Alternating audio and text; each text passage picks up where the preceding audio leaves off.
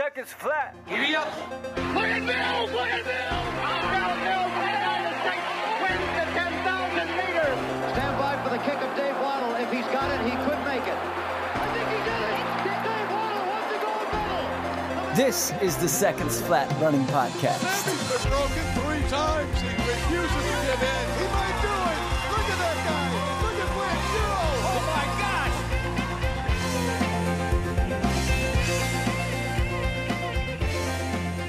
Hi, friends. Welcome into mile 82 of the Seconds Flat Running Podcast.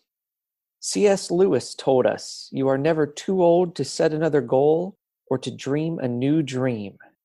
Today's episode is about the steps we take, not necessarily specific workouts, but rather practical approaches to the entirety of our training as learned from the best to reach that next goal and to reach excellence whatever excellence might be in the context of your own running experience. Before we begin, we've had a few significant moments in the world of track and field and road racing recently that I'd like to get you caught up on. First, how about Desi Linden?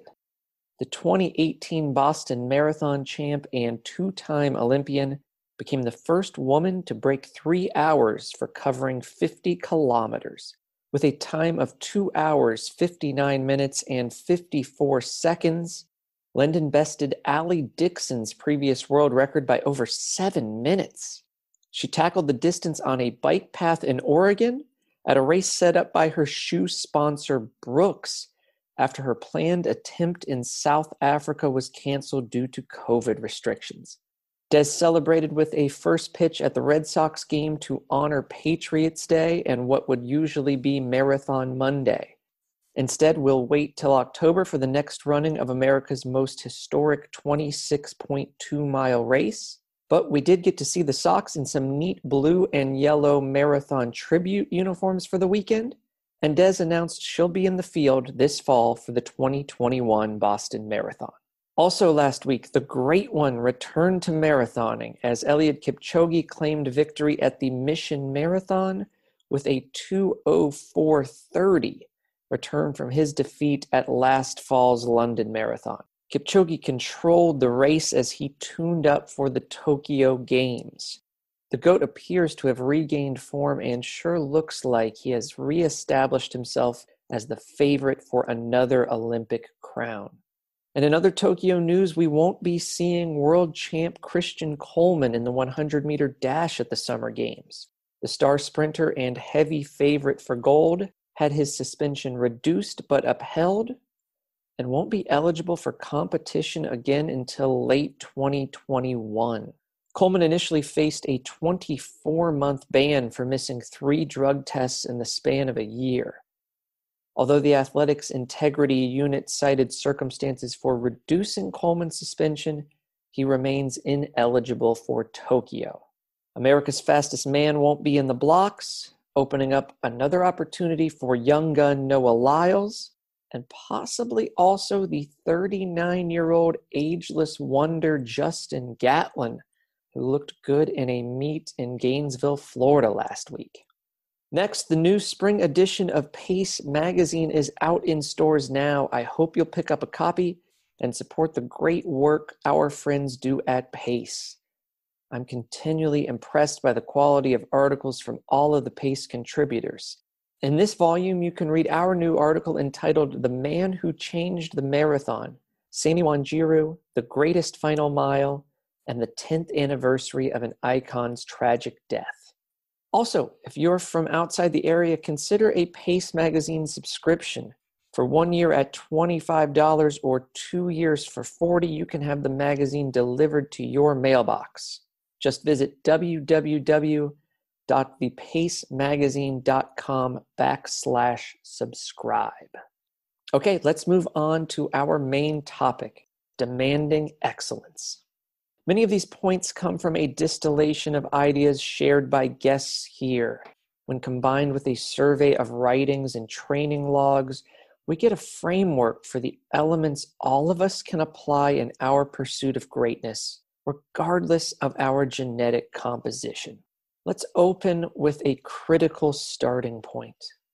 First, it's essential that you decide on the fundamental direction of your goals. Direction determines destination. Are you running for fitness or are you running for performance? The two are not mutually exclusive, as increasing your basic fitness level can improve performance, and conversely, a commitment to excellence can yield better health, body composition, and confidence. However, the two paths also diverge at times. As Coach Richie Hanson noted in mile 75, focused strength training aids in resisting neuromuscular fatigue late in a distance race, decreases injury risk, and it helps improve your running economy.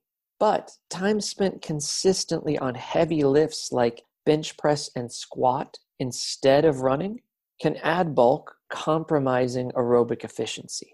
Or a streak of running every day keeps you active, develops routine, and builds mental fortitude. But what if you're on the precipice of injury or in need of rest after an exceptionally hard race? Some minds and bodies respond well without a break. Others desire a period of cross training. And still others seek a period of total rest. Eliud Kipchoge, the greatest marathoner ever, has taken breaks from running of up to three weeks after his biggest victories. You might be sacrificing a future breakthrough for the sake of saying you have a long daily run streak. If the streak is the most important thing to you, then that's okay. But if excellence in racing is your goal, then make the decision that fosters that outcome. And that's the essence of knowing why you are running differentiate the fitness outcome from the performance outcome. Excellence requires it. As iconic UCLA coach John Wooden taught us, never mistake activity for achievement. If we're committed to the performance path and making training decisions accordingly, we are led to point number two an obsession over the day to day.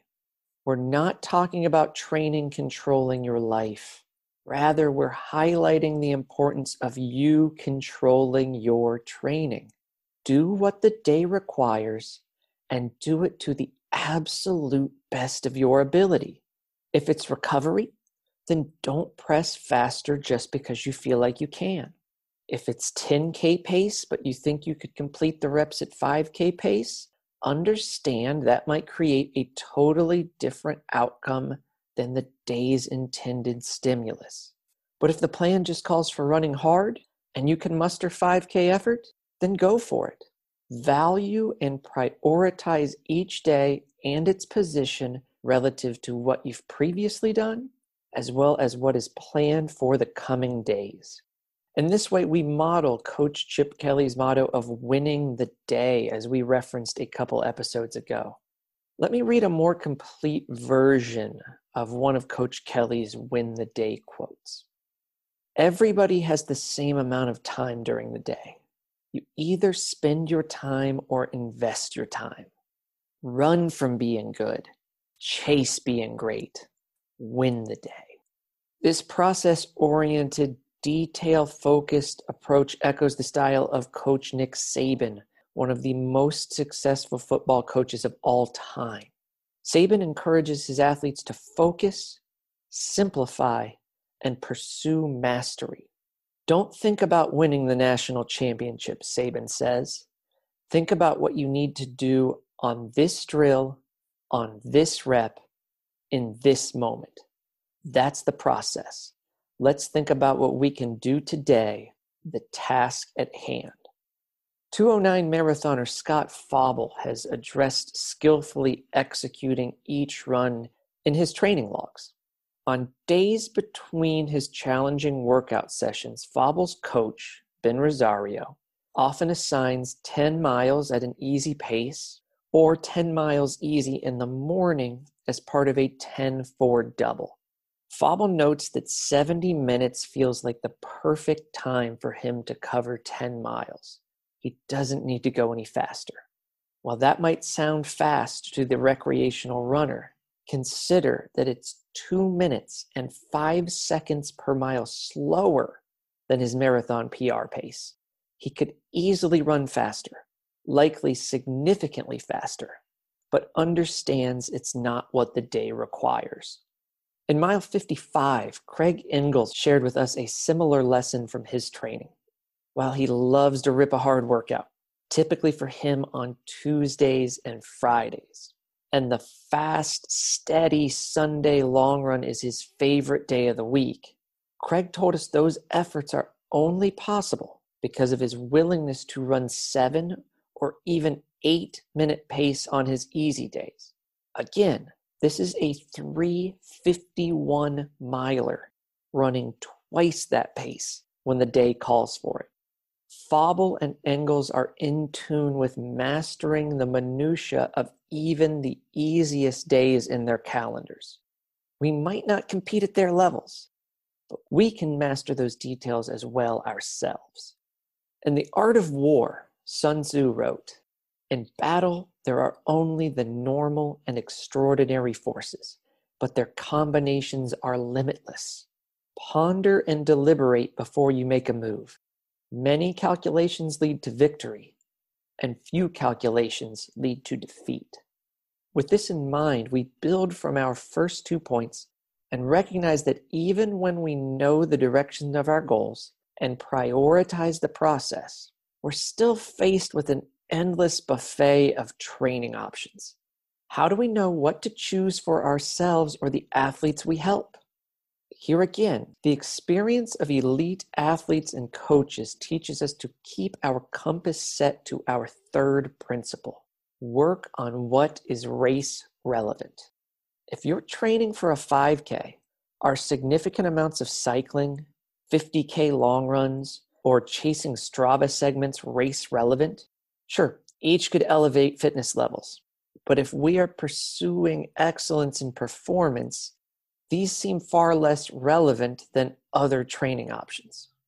No coach better epitomizes this value than legendary Greater Boston Track Club guide Bill Squires. Squires made a career of producing Boston Marathon champions like Bill Rodgers, Alberto Salazar, and Greg Meyer. He focused training around the skills required for success on the Boston course. Two of the most well known examples are his surging fartlek style long runs and his race simulation long runs over the Newton Hills. Squire's local athletes intimately knew the undulations from lower Newton Falls through Heartbreak Hill. They had charged these ascents and descents with race like efforts. Before the infamous 1982 duel in the sun, Squires added Dick Beardsley to his stable of athletes. Beardsley from Minnesota had trained on Atlanta's rolling hills as Boston prep, but Squires summoned Dickey to Boston for repeats up and over Heartbreak Hill from both sides. Zap Fitness coach Pete Rea is among our current successful marathon coaches carrying on the Squires legacy by consistently incorporating surging long runs in his marathon training. Rea has taken less heralded athletes like Tyler Pennel to U.S. championships and top 10 Olympic finishes by using this training staple to mimic the demands of race day. While mastering the terrain and tactics necessary for your race are critical, this point does not mean all your work is race pace specific. My argument is for race relevant work, of which race specific work is only one element. What other elements might this include? Well, volume matters. Regardless of distance in any endurance event, a well thought out, consistent, and sustainable increase in total running is race relevant as you improve aerobic output, running economy, and the ability of tendons and ligaments to handle impact. We're not advocating a one size fits all approach to mileage, but rather the premise that more mileage could be race relevant for you. If you're training for marathons on an average of just 25 miles a week, there's no question aiming for a progression to 30 or 40 miles could help in chasing excellence. Take the example of Ryan Root, who joined us in mile 25. Ryan knocked on the door of the Olympic trial standard for several years After reflection, he decided greater volume could provide the missing piece of his puzzle, and he translated that into a huge personal best at the Houston Marathon. Moreover, working faster than race pace is another race relevant element as it provides relevant gains in economy. We've advocated for short hill sprints as one mechanism for accomplishing this improvement. In his text, Running Science, author and coach Owen Anderson notes that running economy is to a large extent a function of running specific strength and coordination. And later he continues Science tells us that improving one's strength at high speeds does translate well to lower speeds. If the nervous system can handle a very difficult task at high speed, it should be able to do the same thing when things gear down.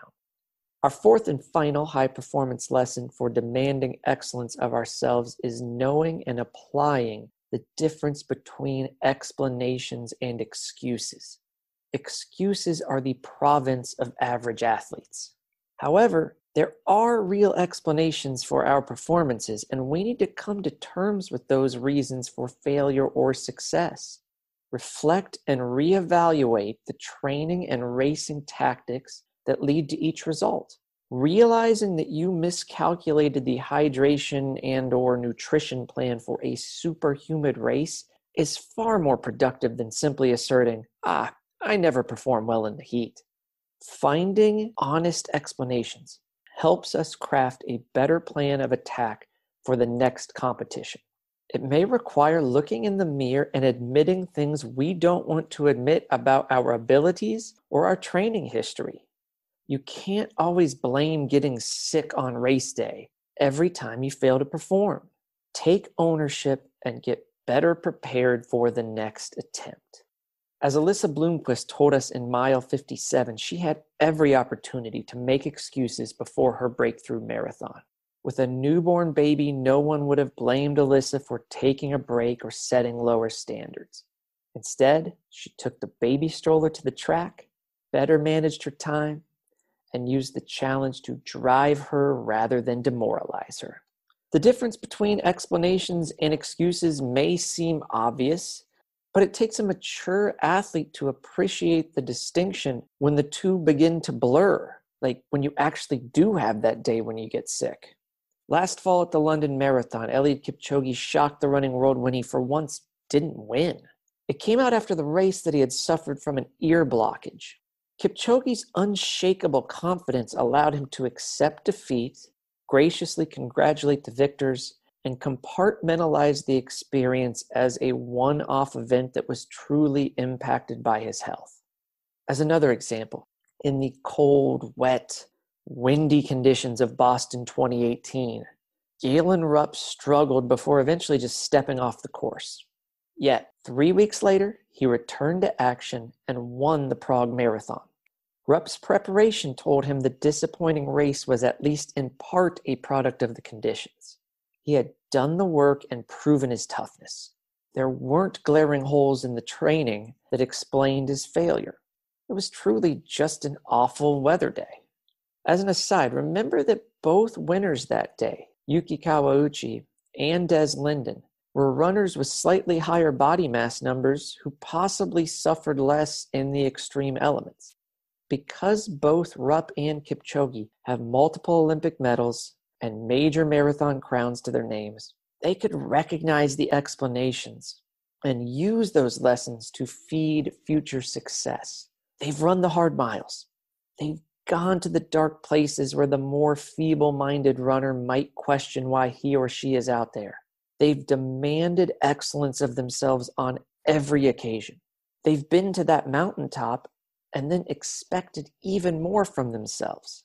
In this way, Rupp, Kipchoge, and the countless other athletes and coaches that we've referenced in this episode epitomize Coach Joe Vigil's quote that excellence becomes a style of life and not the exception.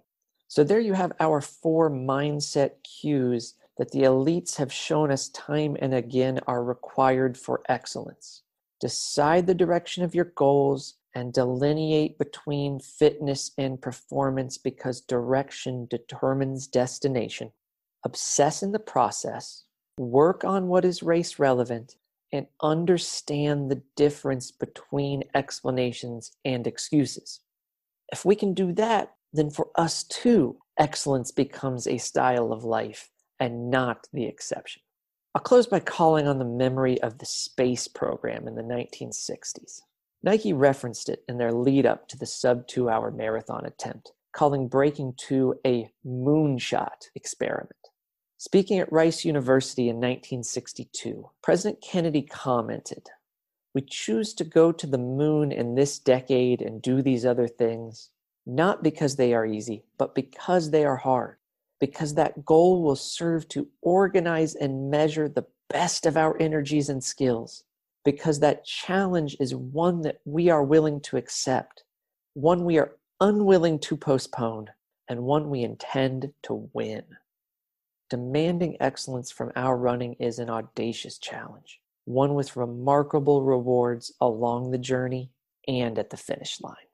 That's all for mile 82 of Seconds Flat. We hope you enjoyed the program, and if so, please subscribe, rate, and review on your podcast platform of choice. Everyone, have a great week, and we will see you here next time on Seconds Flat.